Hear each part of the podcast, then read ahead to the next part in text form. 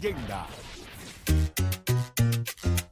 Ya comenzó el programa con más crecimiento en Puerto Rico. ¡Vámonos! Nación Z por Z93. Somos tu favorito. de elemento, aparte del tema del impuesto al sol y otros puntos muy importantes. Análisis de tus mañanas de lo que ocurre en y fuera de Puerto Rico comienza aquí en Nación Z. El programa de mayor crecimiento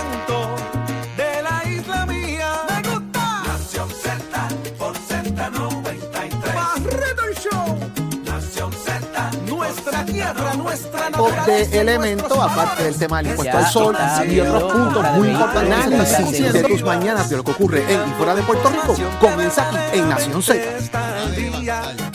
Buenos días, Puerto Rico.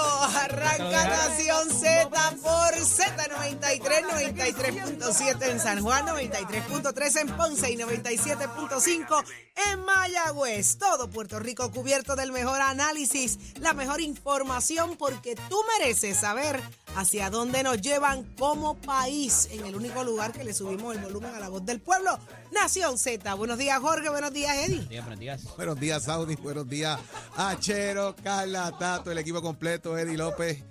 Como siempre, Nación Z, 5 y 57 de la mañana. Primero que nadie, el análisis que a usted le gusta. Tempranito desde los estudios Ismael Rivera de Z93, tu emisora nacional de la salsa. Gracias a todos por permitirnos llegar hasta sus radios, sus hogares, sus aplicaciones, tabletas, teléfonos, donde quiera que usted escuche Nación Z con la información de primera. Y recuerde, 787-622-0937 para que se conecte con nosotros y opine de los temas que estamos discutiendo aquí con ustedes. Buenos días a los que se conectan en el Facebook Live de Nación Z y los que disfrutan del mejor contenido de la radio a través del podcast de Nación Z en la aplicación La Música. Descárgala ahora mismo, es gratuita para tu disfrute y ahí vas a encontrar todo lo que ocurre aquí en Nación Z. ¿Por qué? Porque todo comienza aquí. Buenos días, Eddie. Buenos días, Jorge. Buenos días, Saudi. Buenos días a todos los amigos que nos sintonizan dentro y fuera de Puerto Rico. Hoy jueves 20 de octubre del año 2022. Prestos y dispuestos a llevarles a ustedes las informaciones, las noticias, pero sobre todo el análisis que tanto a ustedes les gusta. Hágase parte de nuestra conversación al 6220937, 6220937. También a través de nuestro Facebook Live, de la cuenta de Nación Z. Dele share y dele like también para que le puedan llegar las notificaciones. Nos deja sus comentarios y sugerencias. Y también si se perdió algún segmento puede ir al app La Música, bájela ahora mismo para que pueda buscar nuestros podcasts y disfrutar de todo ese contenido que tenemos para ustedes. Mucho, mucho de qué hablar hoy. eh, muchas cosas que Ay, me lo ver en inglés. Energía eléctrica. Hablar. Eh, ¿Cómo te lo dejaron? ¿Tú? ¿Cómo Ah, no, eso te lo digo Ah, ahorita. Pero tú te escuchaste, tú hablaste en inglés. Sí, Mucho de sí. qué hablar hoy. Es que somos inclusivos. Exacto, exacto. Pues mucha información, como bien lo acaba de explicar Eddie López, señores, eh, y quiero enviar un saludo bien especial a los muchachos de la manada que tenían sendo party ayer, son vegetarianos, Muchachos, ellos sí. son bien frutosos, sí, sí, sí, sí. ellos me han dejado cuatro manzanas aquí, ellos me han dejado, fíjate, refrescantes. Daniel, esas anita- Botellas alitas de, pollo agua. estaban buenas. Eh, sendo party, sendo party, un abrazo a los muchachos de la manada y a Cacique, el jefe. Que Estaba aquí también. Pero vamos a mucha información, señores, porque muchas cosas están pasando. a este? ¿Qué le pasa? ¿Qué le pasa? Estos muchachos. Óyeme, pero hoy grandes invitados como todos los días, solo aquí en Nación Z, conversamos con el secretario de Vivienda, William Rodríguez. Que mucho hay que preguntarle al secretario de Vivienda, muchachos. ¿Y quién más nos acompaña, Eddie? Mira, en el análisis del día está nuestro experto en comunicaciones, lo- Daniel lo Hernández. Así también como el ex senador Nelson Cruz. A ver qué nos tienen que decir en la mañana de hoy. Y también va a estar con nosotros y tempranito ya con nosotros arrancando el programa Luis Raúl Torres, el representante. Todo comienza aquí, así que primero que nadie va a estar con nosotros hablando de lo que está ocurriendo, del tema de los apagones, visita que viene por ahí hoy de entidades federales sobre energía en Puerto Rico y también sobre este tema de la deuda y, y lo que va a pasar con demandas y contrademandas. Eso va a pasar aquí en breve en Nación Z. Este, hoy es un día sumamente interesante, visitas Pues, importantes a la isla, yo creo que vienen a meter pan pan, ¿será eso? Bueno, yo creo que lo que vienen es a cumplir en gran medida con la promesa que hizo el presidente Biden de que tiene que meterle mano al tema energético. A dos semanas de su visita llega precisamente quien está a cargo de ese tema eh, a nivel federal aquí a Puerto Rico. Así que Con let's see razón. what's Eddie gonna- está hablando inglés. let's see what's gonna happen. Eh, con, con razón, En Eddie. preparación para la llegada de la secretaria. Pero también nos acompaña eh, uno de los más queridos nuestros. Analizamos varios temas con el licenciado Carlos Rivera. Y como todos los jueves llega Julito Ramírez de Arellano y mucho más en Nación Z que apenas comienza. Pero cómo amaneció Puerto Rico y el mundo, ella lo sabe. Carla Cristina, buenos días. Buenos días, Saudi, para ti, Jorge, y todas las personas que nos sintonizan a través de Z93 y todas nuestras plataformas en los titulares. La Autoridad de Energía Eléctrica informó ayer que las unidades 1 y 2 de la cogeneradora AES salieron de servicio de manera no coordinada y el fallido intento de reiniciarlas en la tarde provocaron una deficiencia energética que no logra suplir la demanda, lo que provocó que sobre 107 mil personas se quedaran sin el servicio de electricidad Mientras espera que la secretaria del Departamento Federal de Energía Federal, Jennifer Granholm, visite la isla hoy para conocer detalles sobre el proceso de reconstrucción de la red eléctrica, rol que le fue delegado recientemente por el presidente Joe Biden. Y en otros temas, las primeras 64 personas de estatus migratorio no definido de los, 107, de los 104 abandonados a su suerte en la madrugada del martes en la isla de Mona fueron trasladados por la Guardia Costera al puerto de Mayagüez, donde personal del Departamento de Recursos Naturales y Ambientales y un doctor voluntario asistieron a los migrantes haitianos y dominicanos, proveyéndoles comida, camas para dormir y cuidado básico. Y en temas internacionales, a menos de un mes de las elecciones legislativas, el presidente Joe Biden ordenó ayer la liberación de 15 millones de barriles de petróleo de sus reservas estratégicas para calmar los precios de la gasolina tras los recortes de producción anunciados por la OPEP y de otra parte el grupo terrorista Al-Shabaab se atribuyó la autoría de dos atentados que cobraron la vida de al menos 21 personas en dos ciudades del centro de Somalia. Para Nación Z les informó Carla Cristina, les espero mi próxima intervención aquí en Z93. Precision Health Centers te presenta la portada de Nación Z. En Precision Health Center le cuidamos de la cabeza a los pies. Y estamos listos para el análisis de las portadas, las noticias más importantes de lo que debe estar ocurriendo en el día de hoy, en los próximos días. Y una de ellas es que hay un proponente preferido. Y eso suena lo más interesante. Habla- chanchullo. ¿A cómo? ¿A cómo? Pues mira, y es que estamos hablando del tema de la generación. Vamos al detalle, poco a poco, Eddie. ¿De qué se trata?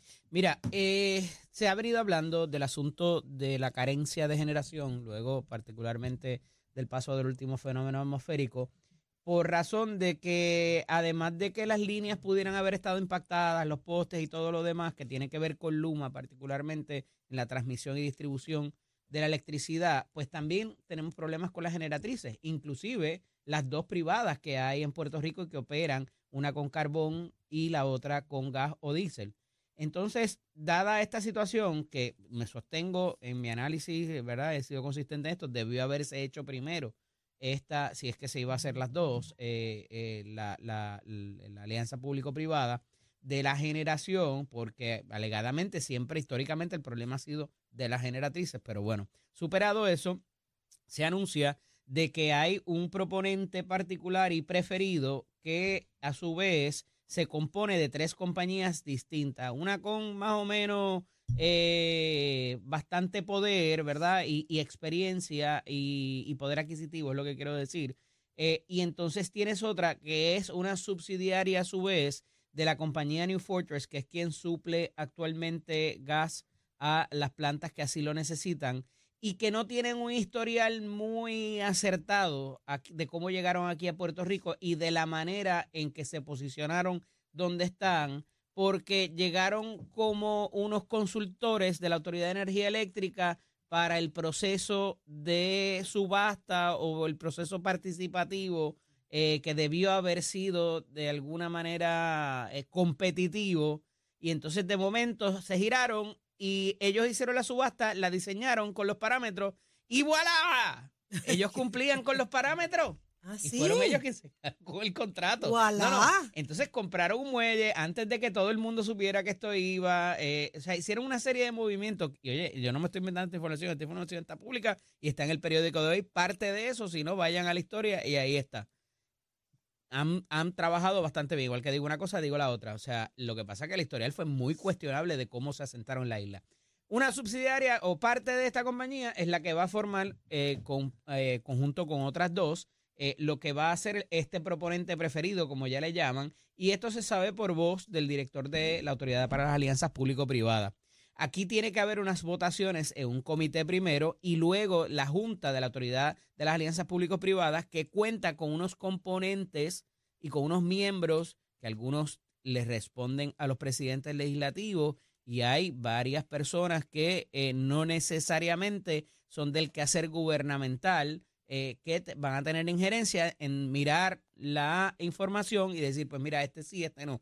Además de la manera en que esto se le ha también eh, encomendado a la secretaria de la gobernación, Noelia García, también para que revise el contrato y vea si verdaderamente esta es la mejor alternativa eh, para que se lleve a cabo lo que es la renovación de 17 plantas generatrices para un total de 3.600 megavatios, que es lo que deberían estar zumbando todas esas plantas. Eh, eh, AES, que es la de carbón privada, se ha rumorado que ya en unos años va a dejar de operar. Se ha hablado también de que convierta la manera de operar del carbón y pase a gas natural o a cualquier otra fuente ecoeléctrica. Hemos visto los problemas que ha eh, conllevado últimamente bastante cuestionables en su operación eh, también por razón del combustible y lo hablábamos en estos días. Pero ahí está la cosa, pero cuando yo oigo la palabra proponente preferido y más cuando la ley 29 requiere de una confidencialidad, como muy bien dice el artículo, esto em, comienza a levantar banderas eh, y más con el historial que tiene eh, particularmente una de las compañías proponentes. Si analizamos la realidad práctica del tema de la privatización, ayer otra vez se fue la luz, dejó el país con alrededor de 155.937 clientes sin energía. Y de alguna manera lo que vemos es el tema de seguir provocando que el problema es generación, que el problema es generación que el problema es generación. ¿Cuáles fueron las dos plantas que se desconectaron ayer? ¿Cuáles fueron? Las dos privadas. Ah, sí. Pues entonces el problema no es un, asunto de la Autoridad de Energía Eléctrica, porque las que se desconectaron ayer fueron las dos privadas.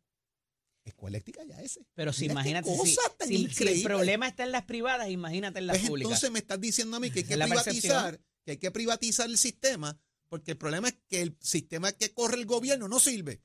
Pues señor, usted se quedó sin luz ayer porque las dos privadas que tiene Puerto Rico no funcionaron y no son de hoy. Eso lleva años aquí, eso está el del 2000 dando golpe en este país. O sea, no es nuevo el embeleco de AES, que ustedes saben la candela que ha habido, que si la ceniza, que si el carbón, que si la contaminación, porque usted sabe que AES no ha estado exento de esa crítica. Es la realidad, está ahí. No es nuevo, pero entonces estamos hablando de que el problema es la generación porque la del gobierno no funciona.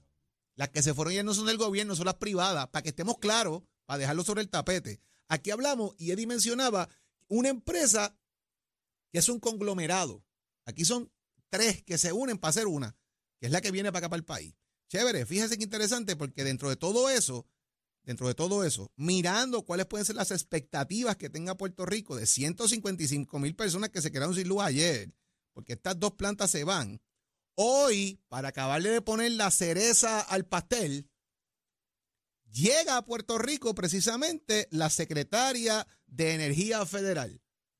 ¿Cuántas veces irá la luz hoy? Vamos a ver. A ver si se le va la luz estando ella aquí, porque aquí pasan. Mire, esto es bien sencillo y no podemos adjudicar nada para que usted vea cómo es el problema en el país de generación al fin y al cabo.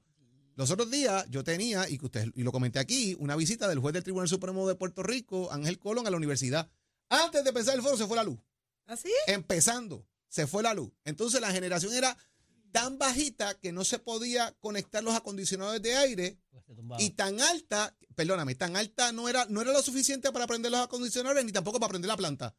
Así que era un limbo lo que era la universidad. era peor. Se dañaron equipos, 20 eh, cosas pasaron allí de inversiones que hay, caro. Eh, que se hicieron allí. Jorge, pero fíjate que hay una cosa, y perdona que te interrumpa, el asunto de que ellos anunciaran a mediodía de que iban a ver los apagones, también, le, levanta más suspicacia, porque es que si lo sabes, hermano, haz algo. Pero Evítalo. anuncia. ¿Por qué no Evítalo. Y transfiere? ellos sabían que se iban a quedar 107 mil. Llegaron a, a, A 50 a 155. 155. Pero anunciaron a mediodía que se 155.937. quedaban sin luz exacto. 107 mil esa tarde y que no usaran la carga completa. Levanta Alex Delgado, que no sé si lo viste en, la- en las redes. Minillas prendido como un arbolito de Navidad. Entonces el gobierno está haciendo el llamado a que dejen de, ¿verdad? A que, a que limitaran el consumo.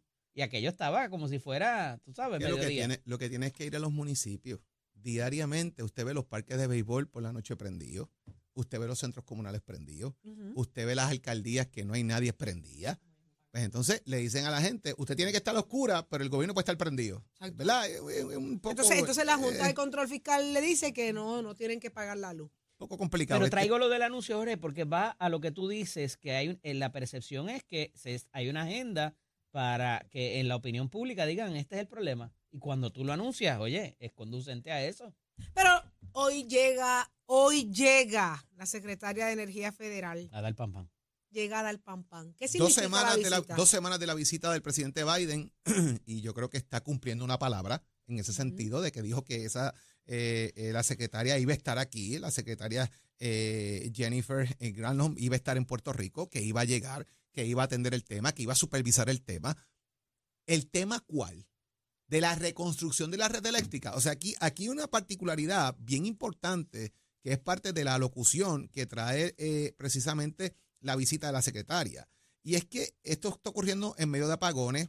La comisionada residente es quien valida que ella viene porque se reunieron ayer, también se reunió con ella el alcalde de Camuy, me parece, perdóname, el alcalde de Orocovis y el alcalde de Villalba. También estuvieron reunidas con ella ayer buscando cómo iban a trabajar este tema de la reconstrucción del sistema eléctrico, que debe ser expedito, o sea, rápido para que se vean los resultados y debe ser en conjunto, porque si no, arreglo una y, la otra se daña y cómo lo manejo, o sea, tiene que haber un, proceso donde sea paralelo el, el- el trabajo para que se pueda ver en concreto lo que puede hacer con esto. ¿Qué pasó con el dinero? ¿Dónde está el dinero? Obviamente ella en las alocuciones que tuvo ayer se presenta optimista de que esto se vaya a trabajar rápido. Si se va a mover a renovables, si no se va a mover a renovables, las iniciativas que tiene el gobierno federal, qué va a pasar con el que está conectado en el grid, cuánto subo baja la luz. Muchas preguntas, muchas incógnitas. Veremos a ver qué trae esta visita. Fíjate que eh, no estoy claro, pero quizás la, la comisionada residente tuvo algo que ver con la visita de ella también. Probablemente Este, se la adjudica. La adjudica, ok. Algo que tiene que revisar la secretaria, y yo estoy seguro que no lo van a hacer, es si sacaron los generadores y los, y los rollos de cables aquellos de Mercedita, donde el presidente hizo la conferencia de prensa. ¿Eso está allí todavía? ¿O fue que lo movieron para la base Reimi de Aguadilla? Verifiquen eso. A ver si ya esos generadores que iban para unos hospitales llegaron a donde tenían que llegar. El asunto del gas natural también va a ser sumamente importante porque estos saben que tienen que ver con las leyes de cabotaje y si finalmente se va a destinar una barcaza para poder acarrear ese gas natural que los abastos más económicos y mejores están en los Estados Unidos ahora mismo, en muchos de los yacimientos de los Estados Unidos y no los podemos accesar porque no hay un barco, no existe, no se ha hecho y, sale costosísimo hacerlo. Entonces el waiver que se está tratando, la dispensa que se está tratando de conseguir, es para que, por lo menos para el gas natural, ya que no existe una barcaza, no es que la puedes sacar de otro lado, no la puedes subcontratar, no puedes hacer nada para traer ese gas natural que nos haría falta para la conversión de las plantas, sea quien sea el proponente. Eso sí está en manos, quizás, o pudiera tener una influencia por parte de la secretaria Granholm, eh, y, y deberíamos estar hablando de eso hoy. Pero lo de los generadores y los cables y los rollos de cables, que eran el escenario que tuvo Joe Biden hace cuánto ya? Eh, Semana. Dos semanas. A ver qué pasa con eso. Pero va- vamos a una, una pregunta que también se hace. ¿Es necesario en Puerto Rico tener que legislar que se coloquen generadores eléctricos en diferentes lugares en el país, instituciones públicas como las escuelas? Pues señores, hay una legislación preparada para eso. Para que hay- que legislar el sentido común. Los refugios tienen que tener generadores, las escuelas necesitan los generadores, por eso sí hay que legislarlo, porque no existe el sentido común en el país. Es, es que a veces llegamos a lo absurdo, pero pues, vamos a ver, Estamos más atrás que lo último. Y no- yo no veo que haya espíritu tampoco para, para que la cosa fluya. Pero eh, ya está con nosotros uno que me encantaría verlo hablando inglés con la secretaria de Energía Federal y es Luis Raúl Torres, el representante. Good morning. Buenos días, Sera. Buenos, Buenos días, días, representante. buenos días. Buenos días a ustedes aquí, buenos días al pueblo que nos escucha. Good morning, Luis Raúl. Are you ready for today to speak in English with the Secretary of uh, Energy, Federal Energy? Ella nos visita, ella viene a, a bregar con nuestro pueblo, la que tiene que hablar español. ¡Ay, miren, santa, qué clase de tortazo! In Spanish. No, no, ok, si Luis Raúl. Unidos, si yo voy a Estados Unidos a buscar un servicio y la gente allí habla inglés, que yo tengo que hablar. ¿Inglés? Y si yo voy a dar un servicio allá, ¿qué idioma yo tengo que hablar allá? Ay, bendito. O sea, que ella viene con traductor, lo más seguro. Pues si, ella, si no los tiene, los va a tener que buscar, porque aquí para hablar con mucha gente va a necesitar traductores. Y si no, pues los que quieran hablar con ella, pues llevamos traductores. Ahí está. Y usted entonces tiene que hablar con ella. ¿Usted va a tener una oportunidad de hablar con la secretaria? Bueno, yo espero. Porque Yo espero también. Toda la, toda la investigación que llevamos de dos años y todos los informes que nosotros le hemos sometido al Departamento de Energía Federal, eh, que ya van por tres informes que le hemos enviado y sendas cartas que le hemos cursado el presidente de la Cámara y este servidor en varias ocasiones, tanto a ellos como a, los congresos, al congresista en, en el Congreso, en la Cámara y el Senado Federal, pues obviamente tiene que haber tenido algún efecto en toda esta decisión que está tomando el gobierno federal de monitorear y supervisar el proceso del manejo del sistema energético en nuestro país. ¿Qué significa esta visita, Luis Raúl? O sea, aquí estamos hablando que viene un proceso de privatización ya adjudicado prácticamente del sistema de generación del país. By the way, como comenté hace un rato, ayer hubo un apagón que dejó 155.937 personas eh, sin luz de las dos generatrices privadas, precisamente, que fueron las que desconectaron el país. Pero vamos a, a privatizar todo el sistema de generación, uno. Y dos, enmarcado en eso, ¿qué significa esta visita ahora de la Secretaría Federal de Energía? Mira, no podemos perder de perspectiva que hace un tiempo el presidente Joe Biden creó en la Casa Blanca un comité de asuntos energéticos. Y en ese comité ellos pusieron a la licenciada Ruth Santiago, que es de Puerto Rico, ambientalista de la zona sur, y que ayer depuso las vistas públicas que llevamos a cabo en la Cámara. Y todos sabemos que ella también ha llevado las impresiones de lo que está pasando en Puerto Rico ante ese comité de Casablanca. Por eso es que yo le digo que no es que fue que el presidente vino aquí se sacó una carta mágica y dijo, voy a poner aquí a la secretaria de Energía a cargo de esta situación, sino que ya el gobierno federal tiene el ojo puesto en todo lo que se está haciendo, porque aquí se ha querido dar la impresión que el gobierno federal le exigió a la Autoridad de Energía Eléctrica y al gobierno de Puerto Rico de que tenían que privatizar el área de- de todo lo que es de la autoridad para poder manejar los fondos federales y eso es totalmente falso. Los funcionarios de FEMA, el licenciado Vaquero y los funcionarios de FEMA, consistentemente... ¿Pero quién estableció eso? Que hay que privatizarlo todo para que FEMA, para que FEMA de los chavos y se, y se maneje. Los siete jinetes del apocalipsis, la Junta de, de Control Fiscal. Representante, aquí hay un titular también que habla de una abogada puertorriqueña, Ruth Santiago, miembro del Consejo Ruth Asesor de. Justicia Ambiental de Casablanca, de. Donde habla que ella dice que eh, los fondos para que se habían anunciado para revitalizar el sistema eléctrico no se pueden utilizar para eso, tienen que utilizarse para asuntos de energía solar. ¿Dónde queda eso y hasta dónde limita entonces los fondos que ya se habían anunciado para el mejoramiento del sistema? Va- vamos allá. Para empezar, los 9.500 millones que se asignaron por FEMA no son para reconstruir la red eléctrica de Puerto Rico, son para reparar, ¿verdad? Son para lo que la Autoridad de Energía Eléctrica, oigan bien, porque esto es lo que me han dicho los funcionarios de FEMA directamente, son para usarlo en el sistema eléctrico del país como disponga la Autoridad de Energía Eléctrica y el gobierno de Puerto Rico. Quiere decir que si el gobierno de Puerto Rico quiere usarlo para reparar la red de, de transmisión y distribución o las plantas de generación o usar parte o la totalidad de ese dinero para movernos a construir facilidades para la energía renovable, lo pueden hacer. Eso, esos fondos no están condicionados a, a que tiene que ser para X o Y. O sea que lo que ella dice no es correcto. para lo único, no, escúchenme, para lo único que están condicionados es para que eh, se usen en el sistema eléctrico del país como lo quiere usar el gobierno. Y no, y no es Luma, porque Luma no los puede recibir, ninguna empresa privada puede recibir esos fondos. Los recibe el gobierno o una institución sin fines de lucro. Lo que está diciendo Ruth es que en vez de usar ese dinero para reconstruir la red de transmisión y distribución que maneja Luma y Luma eh, utilice la mayoría de esos fondos y los lleve para ganancias de su empresa, que mejor se usen en construir una red resiliente de, de energía solar sobre los techos de los negocios, las residencias y los estacionamientos en Puerto Rico para que sea una red de energía renovable. Eso es lo que ella está diciendo. ¿Y qué hacemos con No la es- gente que se queda en el grid conectado? ¿Qué va a pasar No, no, ahí? porque eso es dentro viene- del sistema, eso es dentro pero del es que grid. dentro del proceso tú vas a bajar el costo automáticamente también de Lo que energía de la gente. No, no, pero pues, no es individual, yo tengo entendido. Eso pertenecería No, al, Pero, al- pero dentro del colectivo todos. vas a, vas a amortiguar un- un- un- una producción de energía o le vas a pasar eso directamente al sistema.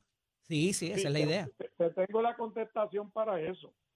Hay un grupo de profesores del Colegio de Mayagüez, eh, profesores de ingeniería y también de economía, que han hecho un estudio completo de cómo mover la red a una de energía renovable paulatinamente, creando la infraestructura necesaria para que eso se pueda hacer y se produzca la energía no solamente para usarlas en las casas donde se van a montar los sistemas, sino para irla moviendo a través de la red como una energía colectiva para todo el mundo. O sea, en Pero- vez de tener, en vez de tener plantas eh, como las que tenemos, tendríamos un parque solar que entraría a ser parte de ¿por de los eso no megavatios pasa hoy? necesarios. ¿Por qué eso no pasa hoy? Si hay gente que genera de más y se la venden y la autoridad no hace nada con eso, No, Luis se porque No es pierde. suficiente, no es suficiente. Pero se puede amortiguar de alguna manera quizás eh, el- lo que se le está pasando en la factura a la gente de alguna forma. No, ayer que había carencia de Porque, megavatios, ahí aquí, aquí, esto. aquí hay gente que produce de más en sus casas y lo que No, consumen se pierde.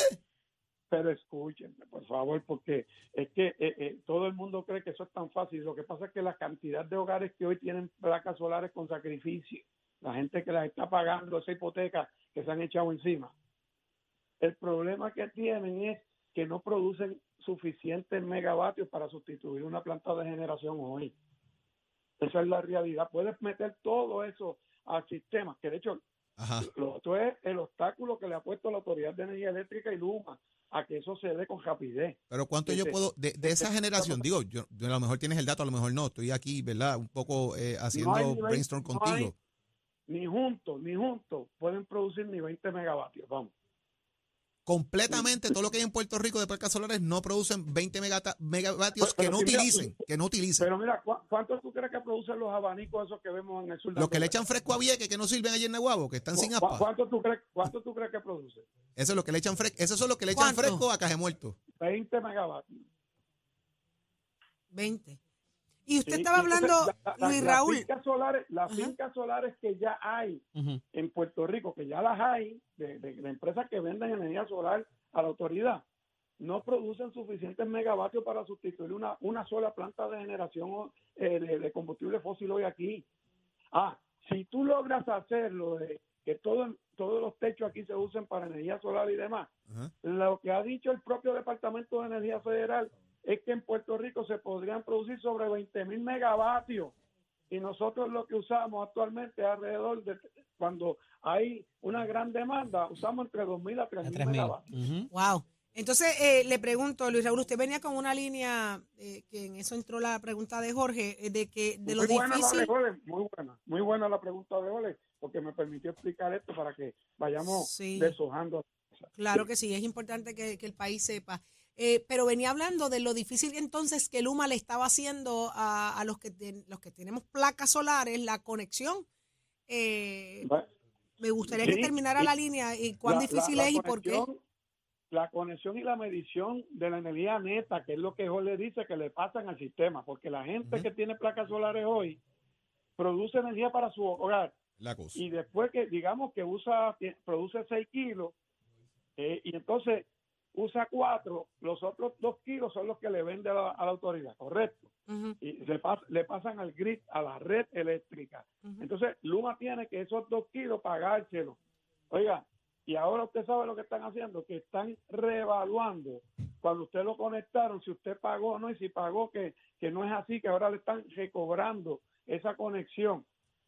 Y, y eso, eso lo estamos escuchando ya de mucha gente que nos está llamando Qué y que se está quejando los medios. Y que incluso le están haciendo la vida imposible. Luma no quiere que el país se mueva en energía renovable. No lo quieren. ¿Por qué no lo quieren? Porque a ellos no les conviene. Porque ¿qué es lo que ellos administran?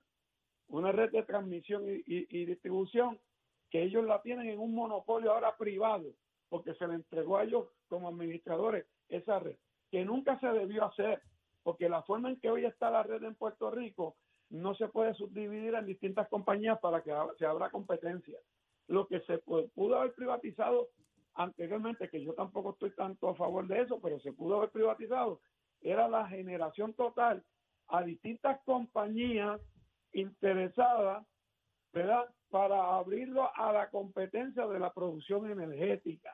Eso ya hoy hay varias compañías privadas, solares, los abanicos estos del sur, los, los, generadores del sur eh, de, energía eólica, también eh, eh AES, que produce por tema de carbón, que se tiene que migrar ya pronto, porque en el 2027 ya no puede seguir haciéndolo, y tienes a Ecoeléctrica que lo hace por gas, y todas ellas compiten. Ah, hoy eh, AES nos vende a nosotros el kilovatio hora a la Autoridad de Energía Eléctrica a 8 centavos, la más barata de la privada. Y entonces, porque sepan que la producción de generación de la Autoridad de Energía Eléctrica lo que cuesta son 6 centavos. Lo que pasa es que hay un montón de subsidios en la tarifa de energía eléctrica que aumentan esa tarifa de 6 centavos de producción de la autoridad, lo aumentan a 17 centavos el kilovatio hora. Y son los subsidios a, a las iglesias, a los hoteles, a los, a los municipios con el CELI, a, a los encamados, a las personas envejecientes, todo eso aumenta el kilovatio hora a 17 centavos. Esto es un tema bien complejo, que no es tan fácil eh, explicarlo o manejarlo. Por eso es que tenemos que ir a paso. Yo estoy súper contento que el presidente Joe Biden haya puesto a esta señora de energía aquí para que ella vaya eh, mirándolo todo y forzando a coordinar y viendo realmente si este contrato que se acaba de hacer el leonino, como lo decimos nosotros, y vea cómo pueden eh, supervisar que no nos vayan a fututear los fondos federales, que es lo que está haciendo Ruz Santiago, los grupos ambientalistas y comunitarios, y que, y que realmente podamos movernos a un sistema más resiliente, más, mejor de energía renovable. Representante, brevemente, porque se nos acaba el tiempo, quería que reaccionara también al asunto del proponente preferido para la generación en este consorcio de las tres compañías que se anuncia hoy en, en Casi Portada y que de alguna manera, eh, ¿verdad? Esto siempre es como que con secretividad. ¿A qué obedece que se haga este anuncio ahora mismo? Porque ellos saben que están teniendo la resistencia a que eso se haga. Que ellos saben que hay un poder de veto de la Cámara de Representantes y del Senado en esta privatización. Porque la Cámara y el Senado tienen un representante de la Cámara por el interés público y un representante del Senado eh, recomendado por la Cámara y por el Senado que el gobernador nombró allí. En la Cámara es la licenciada Lisa Ortiz Camacho, en el Senado es el licenciado Eduardo, Ferrío, y que si uno de ellos dos o ambos votan en contra de esta privatización en la Junta de Directores de la Autoridad de Alianzas Público-Privadas o se abstiene, con eso es suficiente para que el contrato no se pueda eh, otorgar, porque eh, la ley establece que la decisión en la Junta de la Alianza Público-Privada tiene que ser por unanimidad y están desesperados porque saben que nosotros no hemos manifestado sobre eso. En el día de ayer en una vista pública, yo le pregunté a Gil, eh, a Fernando Gil Enseñar, presidente de la Junta de Gobierno de Autoridad, si ya tenían la compañía, si lo iban a anunciar ya. Me dijo que no, nosotros sabíamos que ya la habían escogido, que estaban por eh, anunciar lo que lo iban a hacer en diciembre, pero Fermín Fontana en su desespero lo, lo está adelantando. Bueno, pues muchísimas gracias, Luis Raúl Torres. Gracias por esta extraordinaria entrevista, como siempre, acá para Nación Z. Que tenga lindo día. Gracias a ustedes, que Dios bendiga por Puerto Rico. Y créanme que voy a llevar un buen traductor cuando me reúna con, con la dama. porque mi inglés no es muy bueno y estos son términos técnicos que se deben explicar adecuadamente. Ahí está, pero después nos cuenta, ¿sabes? Nos cuenta después cómo le fue. Queremos escucharlo. Claro. que sí. Muchísimas gracias. Luis Raúl Torre, ya lo escucharon acá en Nación Z. Y ahora escuchamos a Tato Hernández porque somos deporte. Buenos días. Buenos días, buenos días, buenos días, buenos días, mi gente, buenos días, Puerto Rico. My English not very good looking. Así que vámonos por aquí para abajo también. Buenos días, Puerto Rico. Tato Hernández en la casa, Nación Z. Somos deporte. Esto es con los pisos de Mestre que te dice y que te comunica que ya estamos en el proceso de matrícula para nuestras clases que comienzan en noviembre. Usted puede pasar por cualquiera de estos recintos, usted nos puede llamar al 787-238-9494. Lo más importante es que tú compares facilidades de equipo y tome la decisión de estudiar en Mestre Escuela. Le gusta la mecánica automotriz, le gusta la mecánica racing, pasa por cualquiera de estos recintos, Caguas, Vega Baja, Bayamón, Ponce y Mayagüez. Bueno, vamos con el deporte, que nos vamos con la Grande Liga, sigue la postemporada, la cosa caliente, campeonato ahora de la Nacional y de la Americana. Los padres de San Diego empataron la serie de campeonato de la Liga Nacional contra los Phillies de Filadelfia. Le ganaron ocho carreras por cinco. San Diego anotó cinco carreras en la quinta entrada que ayudó a la victoria. Ahora la serie se muda a Filadelfia para tres partidos porque estas finales son dos, tres, dos. ¿Me entiendes? Comenzando el viernes, pues entonces van a estar jugando los Phillies. Hoy juega la americana. Ayer Justin Verlander, tremendo juego, ponchó a 11 Yankees en seis entradas. Julie Guriel Chot McCormick y Jeremy Peña conectaron de cuadrangular y ayudaron a esta victoria de cuatro carreras por dos.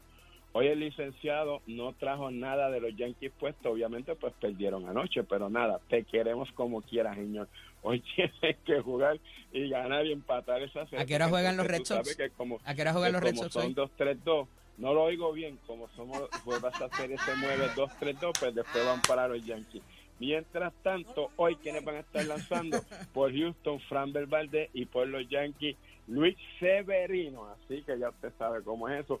Vamos a ver cómo se comportan esas novenas. Y usted se va a enterar siempre aquí en el primer programa de deporte en el país de Puerto Rico, tempranito en la mañana, Nación Z. Somos deporte con el piso de Mestre Core.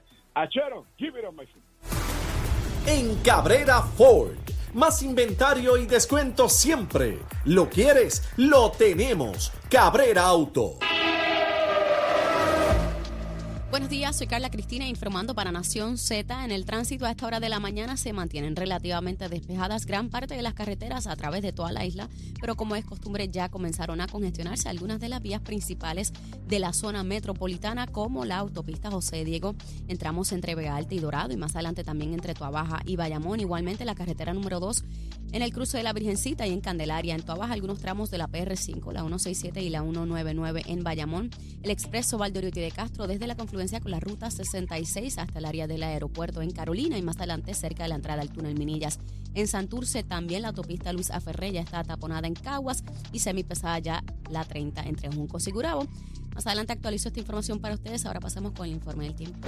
Este informe del tiempo es traído por Winmar Home, energía de la buena, Toledo.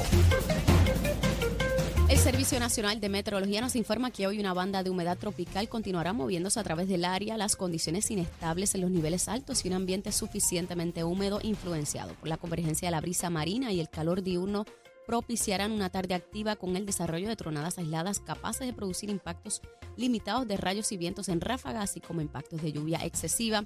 Cualquier periodo prolongado de lluvia sobre suelos ya saturados podría provocar inundaciones urbanas y de riachuelos y posiblemente inundaciones repentinas y deslizamientos de tierra aislados bajo un flujo de vientos persistente de 10 a 15 millas por hora del este al sureste. El foco de la actividad se agrupará sobre el interior y en las secciones del oeste al noroeste de la isla. No obstante, aguaceros y una tronada aislada podrían afectar sectores del área metropolitana de San Juan y el área este. Las temperaturas máximas durante el día variarán desde los altos 70 grados en elevaciones más altas hasta los bajos 90 en las áreas costeras y urbanas del norte, donde es probable que se experimenten los impactos limitados de calor excesivo debido a índices de calor de hasta 107 grados. Más adelante les hablo sobre cómo estará el mar hoy para Nación Z. Les informó Carla Cristina. Les espero mi próxima intervención aquí en Z93. Próximo. No te despegues de Nación Z. Próximo. Lo próximo eres tú a través del 6220937. Hablemos, abrimos nuestras líneas telefónicas y queremos que nos digas qué tú le dirías a Jennifer Granholm a las Claro, si usted se encuentra a Jennifer Granholm, la secretaria de Energía Federal que llega hoy, usted se la encuentra en la placita de Santurce, ¿qué usted le diría? ¿Sería usted el portavoz del país? Yo estoy segura que sí. Usted nos los va a contar a través del 622-0937. Mira, nos los puede decir en inglés o en español. Eso es lo próximo. Llévatelo a Chero.